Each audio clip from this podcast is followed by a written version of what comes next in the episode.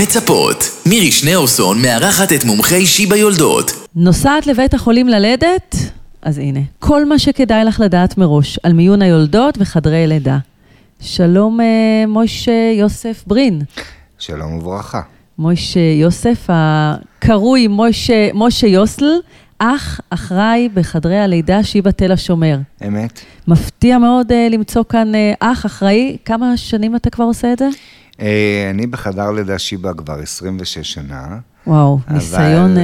אבל כאחראי חדר לידה, אח אחראי חדר לידה, uh, ארבע שנים, בפברואר בעזרת השם. ארבע שנים. אז אתה בטח יודע הכי טוב מתי צריך להגיע למיון יולדות במהלך ההיריון. אנחנו מדברים על מיון יולדות וחדר לידה של בית חולים שיבא כמובן,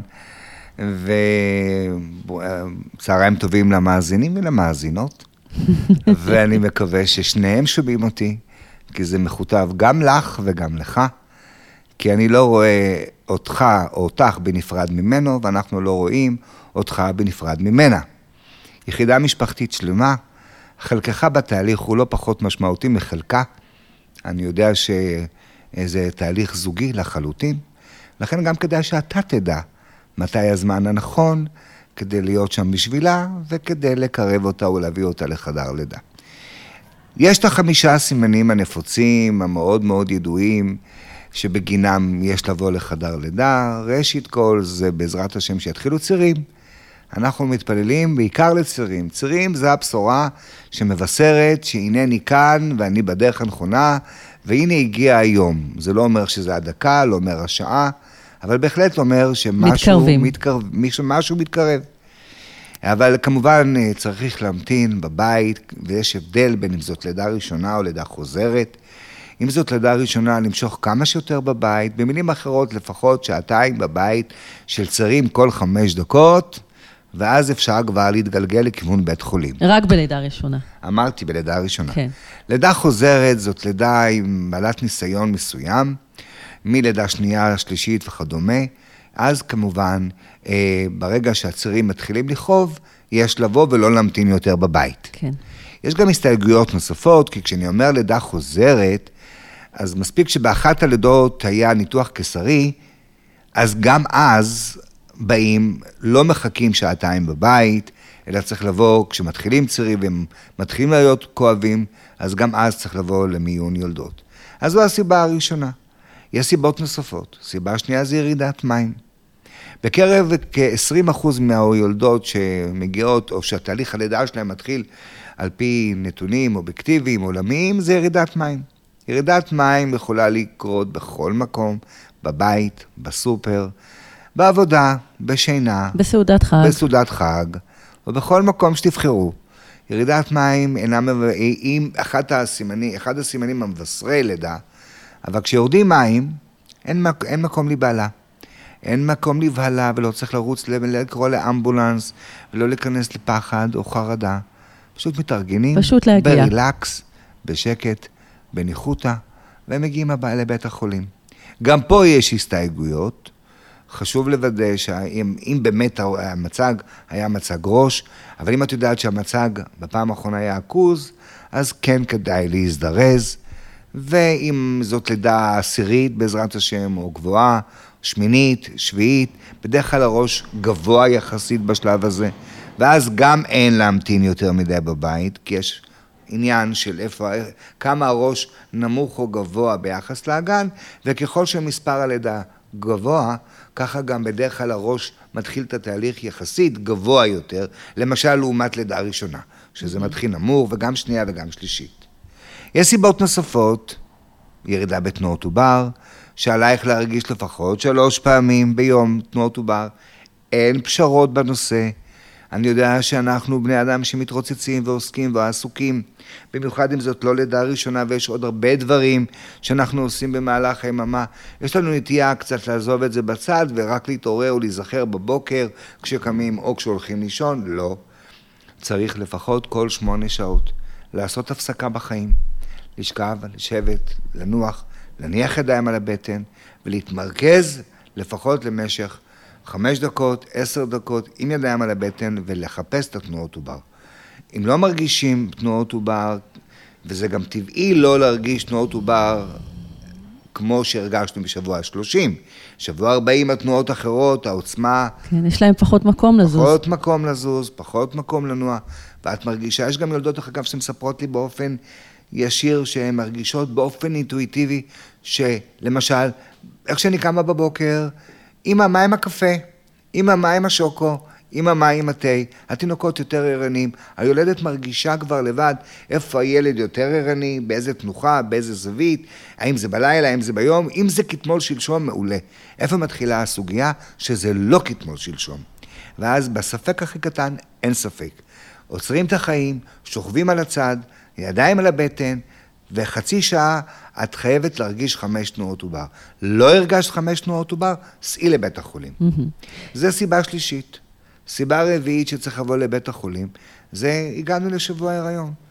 הגענו לשבוע 40, זה אומר, שבוע 40 זה ה-due day. היום שכתוב לך, נאמר לך שאת אמורה ללדת. להגיד לך שכולם יולדים ב-due day? ממש לא. יש הרבה לפני, יש הרבה אחרי, אבל זה יום שמחייב ביקורת. ואנחנו בשיבא מציעים ליולדות שלנו לבוא לביקורת כל יום בבוקר, משבע בבוקר עד שעה שתיים בצהריים, ללא הפנייה, וזה בתנאי שאת באמת שבוע 40, לא 39 ו-6 ימים, שבוע 40 עגול, וגם פה צריך לברר עם איזו קופה אנחנו שייכים.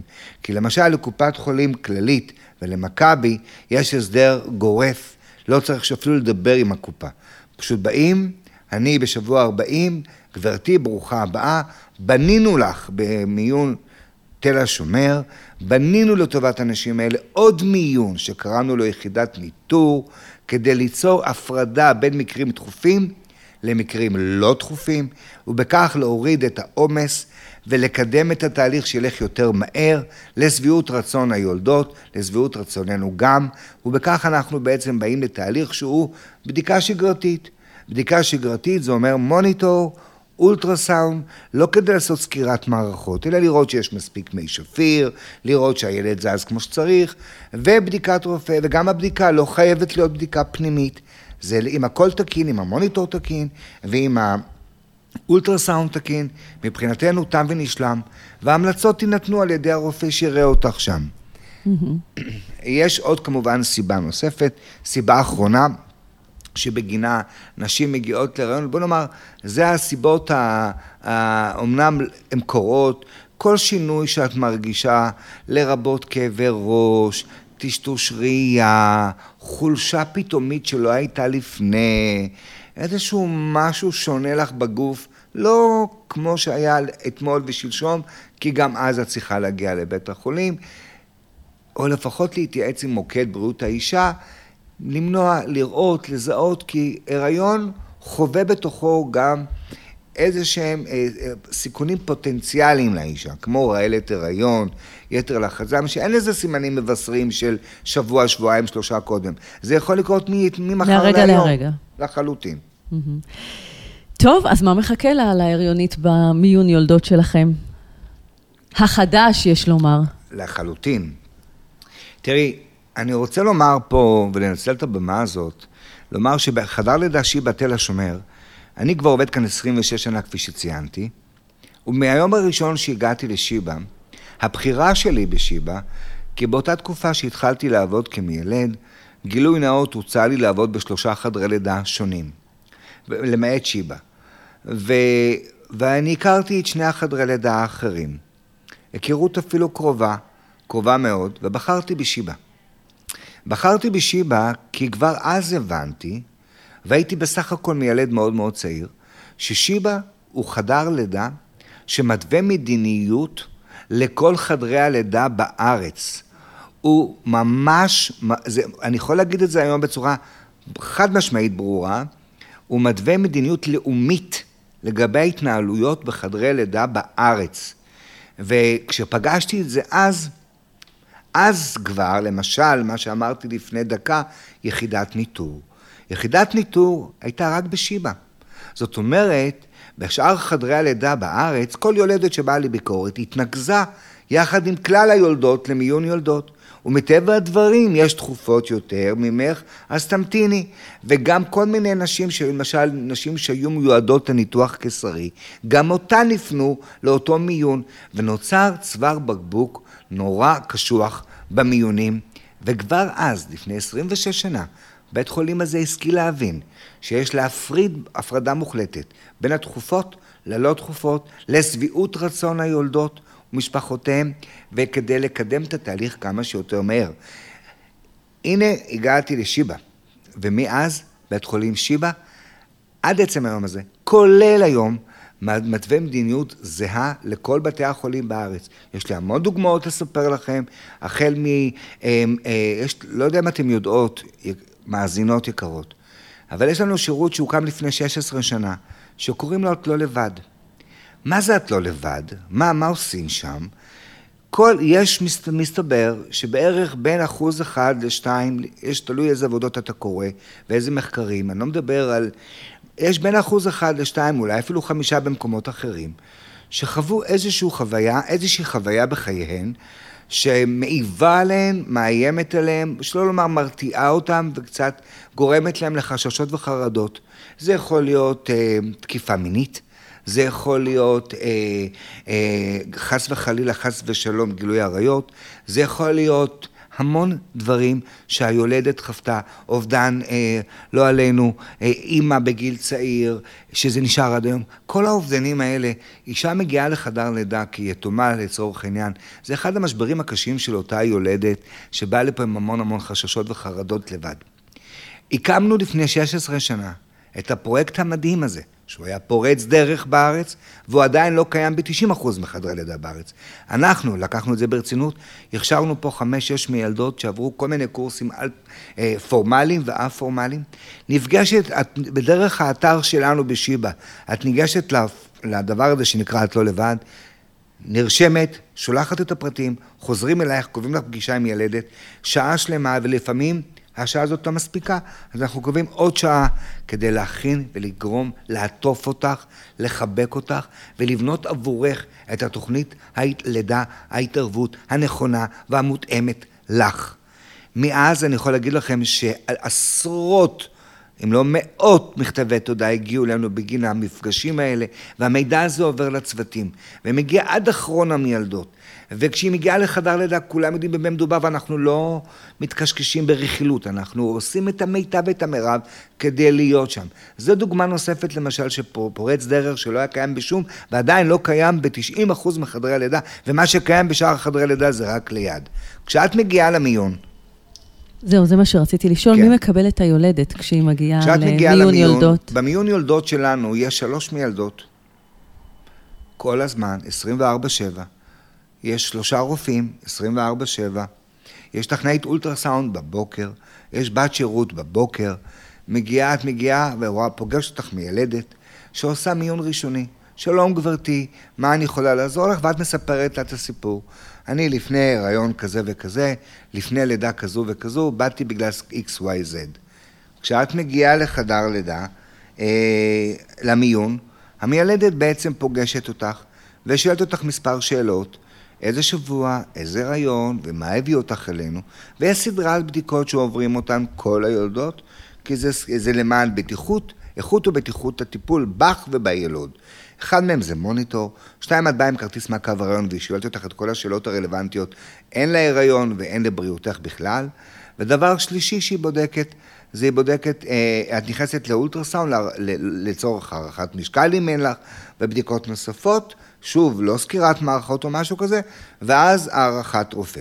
אם את מגיעה לבית החולים לצורך העניין עם צירים, ואת כאובה, אז בו בזמן המילדת גם בודקת אותך. ואם את בלידה בעזרת השם, אז ישר לחדר לידה. אין את כל המעקפים האלה. אבל אם באת כי נדמה לי, היה לי, אני לא בטוחה, יש לי ספק, באתי לבדוק שהכל בסדר, אז את צריכה לעבור גם אולטרסאונד וגם בדיקת רופא, שבעצם תפקידו של הרופא הוא זה לשחרר אותך. יש לנו תשעה חדרים במיון, חדרים אישיים, עם כל הפרטיות הרלוונטית לכל יולדת ויולדת. זאת אומרת שזה לא וילון בין יולדת ליולדת, זה חדרים חדרים, עם שירותים בכל חדר, מלוא הפרטיות, לובי נוח מאוד, מפואר מאוד, והפנייה אל היולדות היא תמיד ולעולם תהיה בהתאם הזמן שהגיע ובהתאם למקרה.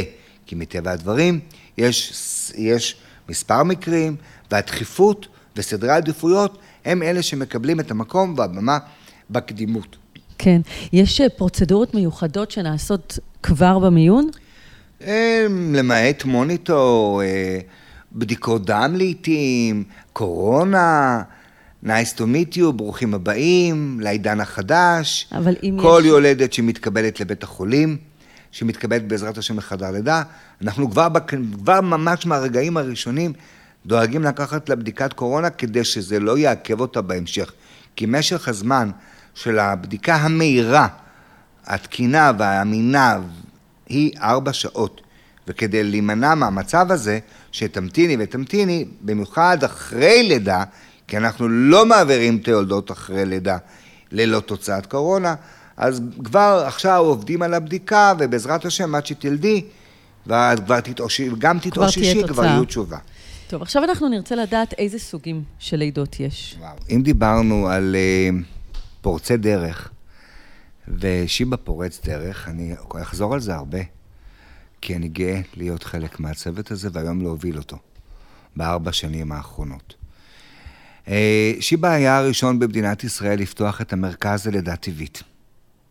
כשאז כולם הרימו גבה, שומו שמיים, שמע ישראל, מה אתם עושים? מה זה הדבר הזה? מה זה מרכז לידה? מרכז לידה זה בעצם שני חדרי לידה, אשר מיועדות ליולדות שרוצות ללדת בבית, אבל בבית חולים. אם אפשר לתמצת את הדבר הזה, זאת לידת בית לכל עניין ודבר, היא מיילדת מנוסה, מקצועית, חמש שנים, סליחה, חמש שנים זה חמש שנים מינימום, המיילדת, רובם הרבה יותר מחמש שנים מיילדות, אה, ובעצם נותנות לך את החוויית לידה עם כל, ה, עם כל החדר המדהים הזה, שנותן בהשראה של הגעת לצימר.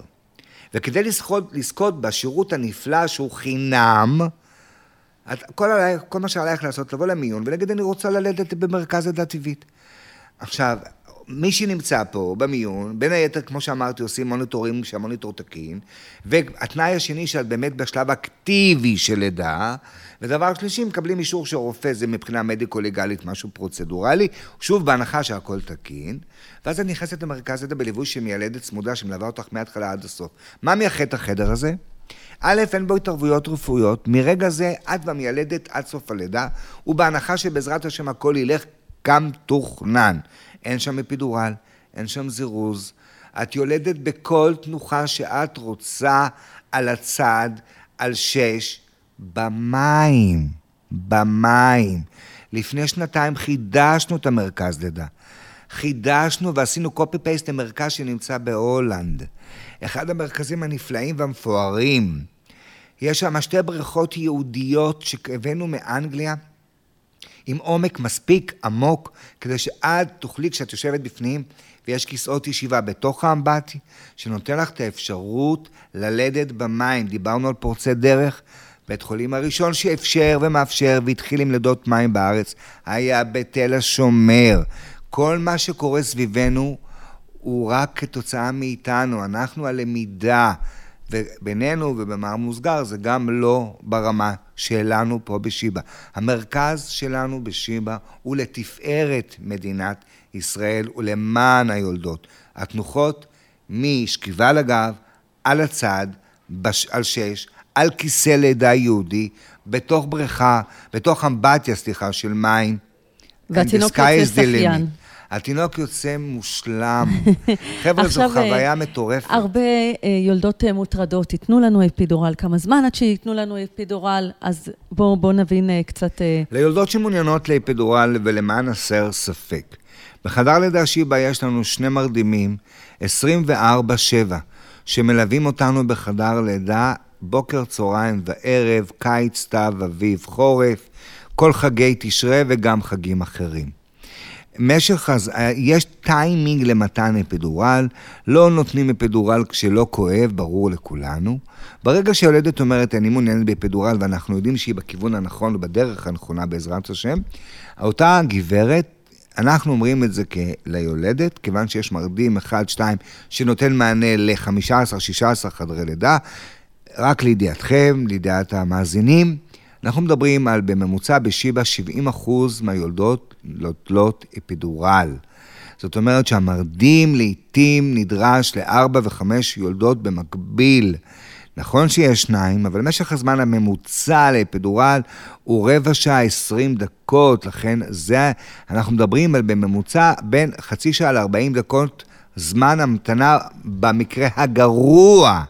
אוקיי? יכול מאוד להיות שזה יהיה עשר דקות, רבע שעה, אבל במקרה הגרוע, כן, יכול להיות המתנה של 30 דקות, 40 דקות, כי אם הוא באמצע אפידורל כרגע, או באמצע איזשהו מקרה חריג, דור, שדורש מרדים צמוד לאותה אישה, אלה האיחורים שאנחנו יודעים. אז אה, שמענו על אה, לידה טבעית במרכז המיוחד ללידה טבעית, והבנו גם אה, מהי לידת אפידורל, ובחדרי לידה הרגילים גם אפשר... אה, חשוב לי באמת לציין שכשאמרתי והדגשתי את הנאמר על מרכז לידה, זה לא, חשוב לי להדגיש שגם יולדות אחרות שלא יולדות במרכז לידה טבעית, ומעדיפות ללדת עם אפידורל בתוך חדר לידה, או גם בלי אפידורל בתוך חדר לידה, בכל שאר חדרי לידה של חדר לידה שיבא, הן, מוצע להם בתוך חדרי הלידה כל תנוחות הלידה שמתאימות להן. רק חשוב להדגיש שלידת מים כמים מתקיימת רק במרכז, שאר הלידות בתנוחה כזאת על הצד, על שש, על כיסא גם מתאפשרות, מתאפשרות בתוך חדר לידה. מיותר לציין שאם ליולדת יש אפידורל, היא לא יכולה לרדת מהמיטה, אי לכך ובהתאם לזאת, יש לנו מגבלה שכל שאר התנוחות מתקיימות רק על המיטה עצמה, על הצד, על שש או על הגב. כן. יש עוד uh, סוג uh, לידה שלא דיברנו עליה, וזה ניתוח קיסרי. נכון. אה, ניתוחים קיסריים, יש שני סוגים. ניתוח קיסרי מוזמן ויש ניתוח קיסרי דחוף. הדחופים זה בדרך כלל יולדות שמסיבות רפואיות לא מתקדמת, או מוניטור לא מאפשר, או משהו אחר, הוחלט להעביר את היולדת לחדר ניתוח. חשוב לי גם להדגיש שההחלטות הן תמיד יחד עם הזוג. זאת אומרת, זה לא ההחלטה, אני הרופא החלטתי, לא. מסבירים ליולדת, כמובן בהנחה שיש את הזמן הזה, מסבירים ליולדת לאיזה מסקנה הגענו, מה ההמלצה שלנו, והזוג מביע את הסכמתו, כמו דרך אגב לכל התנהלות אחרת בחדר לידה. ממש. זאת אומרת, לעולם לא יבדקו את האישה ללא קבלה את רשותה. הנושא של צניעות וכיסוי, ולכסות את האישה, ול... אה, אתם יודעים מה, אני יכול להגיד לכם שלפני שנה או שנתיים הוצאנו ליין חדש של כותנות. כותנות שבעצם מביאים אותנו למצב שה... אם קודם הכותנת, הכותנת הייתה מגיעה עד חצי זרוע, היום היא ממש מגיעה עד כף היד. התחשבות מרבית ומיטבית בכל מה שקשור לזכויות המטופל, צנעת הפרט, פרטיות, אינטימיות. בחלק הזה אין לנו, אה, אין פשרות. אין פשרות. לגופו של עניין, כל פעולה, כל פרוצדורה שאנחנו רוצים לעשות או מבקשים, תמיד מבקשים את רשותה של היולדת, מיידעים אותה, האם את מסכימה שאני אבדוק אותך? האם את מסכימה שאני ארכיב לך עירוי? האם את מסכימה שאני אעשה כך וכך? וגם לגבי ניתוח. ואז מעבירים אותה לחדר ניתוח. אם ליולדת הייתה הרדמה אפידורלית, אז בדרך כלל ההרדמה האפידורלית הזאת עם תוספת מסוימת די טובה, או והיא מספיקה גם מספיקה לניתוח קיסרי. עצמו. וזה לגבי התכופות. לגבי הניתוחים המוזמנים, יש סיבות רבות שנשים מוזמנות, אה, צריכות ניתוח. מסיבות כאלה או אחרות, מה שעלייך לעשות, שוב, דרך האתר, יש שם פנייה לניתוח קיסרי, את פונה באתר, את לא צריכה לבזבז את זמנך, לא צריכה לבוא לפה כדי לתאם ניתוח, לא צריכה לבוא לפה לבזבז, לבזבז זמן, שולחת את הטפסים הרלוונטיים במייל, ואז חוזרים אלייך ואת מגיעה עם תאריך ואת מגיעה יום לפני הניתוח או ביום הניתוח עצמו. כאח אחראי בחדרי לידה, מה לדעתך מייחד את חדרי הלידה של שיבא? כפי שהתחלתי בתחילת הרעיון, ואמרתי שחדר לידה שיבא הוא מתווה מדיניות ברמה הלאומית. מאיתנו מעתיקים כל בתי החולים, ואני שמח על כך, כי מבחינתי, כל מה שיעשה טוב ליולדת באשר היא במדינת ישראל, זה עושה לי טוב. לכן אני מעולם לא חסכתי ידע, מידע, ניסיון לטובת בתי חולים אחרים. אני מוצא את עצמי בארבע שנים שאני אח אחראי חדר לידה, כל יום כמעט, או לא להגזים, אולי פעם בשבוע, מייעץ לחדרי לידה אחרים. איך עשיתם? איך זה עובד אצלכם? תשלח, אתה יכול לשלוח לי את הנוהל? מאיפה גייסתם את הכסף? מי מקור המממן? סתם אנקדוטה קטנה, שאנחנו התחלנו לפני שנתיים, ביוזמתי, זה נושא של רפואה משלימה שקיימת בחדרי לידה. והרפואה משלימה לא היה בשום בית חולים אחר, ואם היה, זה היה כזה פעם, שבוע, בדיוק היום היא לא נמצאת. אוי, היום דווקא היא לא הגיעה כי לא מרגישה טוב. אצלנו אין דבר כזה. אצלנו זה שתי משמרות, מ-7 בבוקר עד 11 בלילה, כל ימות השבוע. דיקור סיני, מגע, לחיצות, אקופנטורה, ואני רוצה להגיד לכם שהם עושים עבודת חסד וניסים. גם מיטב הספקולנטים, שבהתחלה העלו גבה, אמרו כמה, למה, היום הם מבינים שזה עובד. בשיתוף פעולה כמובן איתנו. צריך אה, לסגור את זה מראש? לא, פשוט כל מה שעלייך לעשות, להגיד אני מעוניינת. ובדרך מה שקורה, המיילדת זאת שמפנה את המטפלת או המטפל, אל אותה יולדת, והיא עובדת איתה. וככה היא מקלה עליה את תהליך הלידה. תהליך, לא רק הלידה, זה מקל, למשל יולדות שלא מעוניינות באפידורל, אז יש נקודות לחיצה שמקלות על הכאבים, שעושות הרפייה, שמרככות את כל התהליך, אוספות את היולדת. תקשיבי, זה קסם. לאורך כל התהליך. כמובן גם, לעתים הראש לא יורד, כן יורד, אז היא באה ויש פה עוד, הם מחטאים בצד הזה ומחטאים בצד האחר, ואתה מגיע אחרי שעה, ואתה מוצא את הילד, וזה לא קיים בשום אחר, ואז הופ, התקשרו אליהם בבתי חולים אחרים, איך עשיתם? איך זה עובד? לגופו של עניין, בית חולים שיבא, כמו שאמרתי, הוא היום הרול מודל. אין מה, אין, אין מה להתבייש, אני רק מתגאה בזה. ואנחנו לא סתם בית חולים מספר 8 בעולם, אנחנו נותנים תרומה מסוימת גם במקום הזה. לגופו של עניין, אחד מהדברים ששמנו מול נגד עינינו בחדר לידה שיבא, א', היולדת במרכז. חבר'ה, זה לא קלישאה, זה לא סיסמת בחירות, כי כולנו יודעים מה זה סיסמת בחירות. מבטיחים הכל לפני, אחרי לא קורה כלום. אנחנו לא שם. אנחנו, אני עומד מאחורי זה. זכות הבחירה בידייך, זה הלוגו שלנו. והיולדת במרכז, זה המעטפת לכל התהליך הזה. אנחנו שמנו, אחד הדברים שאנחנו שמנו, ולמה אנחנו, אני חושב שאנחנו בחלקים האלה מובילים, זה יחס, מקצועיות, שירותיות והיולדת במרכז. אלה ארבעת הנושאים שעליהם אני לא מתפשר, לא אתפשר, ואמשיך לדבוק בזה. ואנחנו נמשיך, למשל, אני יכול לומר לכם, שבכל מה שקשור ללידות וגינליות, המזל והנס, או איך שתרצו, מנהלת חדר לידה, דוקטור אורית מורן, שהיא קודם כל ולפני הכל מיילדת בגוף ובנפש. ואי לכך ובזכותה אנחנו רואים פחות התערבויות בחדרי לידה, פחות לידות מכשירניות, וזה נתונים אובייקטיביים אמיתיים, לא איזה מה, מישהו פרסם באיזה קבוצה ולא מבוסס. אנחנו כמעט עושים הכל, לפעמים רק לקרוא את המכתבי תודה ולהתענג עליהם.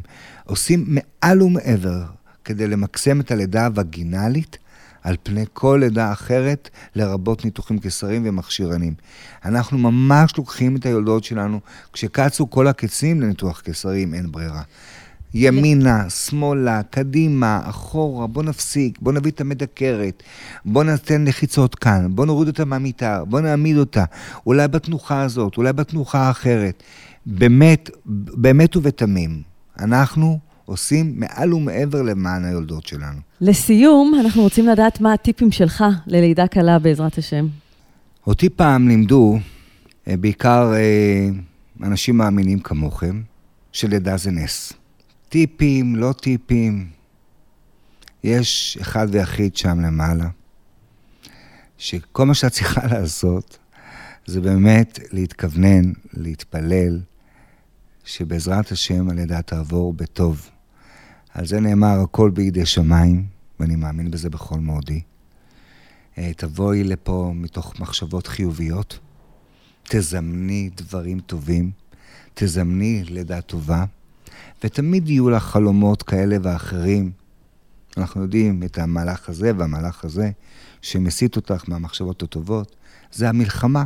להיאבק במחשבות הרעות, לדחות אותם הצידה, לקחת רק את הדברים הטובים, לכוון רק לדברים הטובים, להתעלם לחלוטין מכל מיני רכשים, רעשים של, ואל תשמעי לי סיפורי יולדות אחרות, כי לעתים אנחנו אף פעם לא יודעים על מה זה ייפול. גם אם היא עברה חוויה מאוד טובה, את יכולה בעזרת השם לזמן לידה כזאת, אבל לפעמים את יכולה ליפול לאיזו שיחה עם יולדת שלא עלינו עברה לידה לא הכי טובה, או לא כמו שהיא רצתה. ואז בקלות את תלכי לישון עם חלומות, שתזמן לך את הלידה ההיא, תתנתקי. שימי הכל בצד, תגידי הכל בידי שמיים, תתפללי שהכל ילך בטוב, תבואי עם מה שנקרא מחשבות חיוביות, תאמיני בכוחותייך, תאמיני ביכולותייך, ומה שיוצא אני מרוצה. זהו, את תבואי ותהיי פתוחה, פתוחה. לא הכל זה כפי יכולתך או על פי הזמנתך. יש רצוי, יש מצוי, יש אילוצים, יש מבחנים. אתם יודעים, אחד הדברים שהאינטראקציה שלי בעיקר עם העולם החרדי, או עם העולם הדתי, אני שומע, אנחנו, פוגשים את היולדות בזמן משבר, ונשברות, וכואבות, ואני אומר לה, עכשיו את בשעת מבחן. עכשיו תתמקדי בלהודות לבורא עולם שהגעת לרגע הזה. ויש איזה שהם מילות מפתח כאלה שלמדתי שאומרים אותם, וזה פשוט משנה אותם מקצה לקצה. מלאבד את זה, פתאום הן נאספות ומקבלות את הכוחות. כי את מסוגלת ואת יכולה. וכל מה שתלוי בך, את שם. ואם זה לא תלוי בך, גם תודה רבה על כל מה שיש. זה הזמן להגיד לך תודה רבה. אם אח אחראי בחדר, בחדרי לידה שיבא תל השומר כמוך, כולנו יכולות להיות uh, רגועות. תודה רבה לך, משה יוסף ברין, אח אחראי בחדרי לידה שיבא תל השומר. תבורך. אמן, תודה.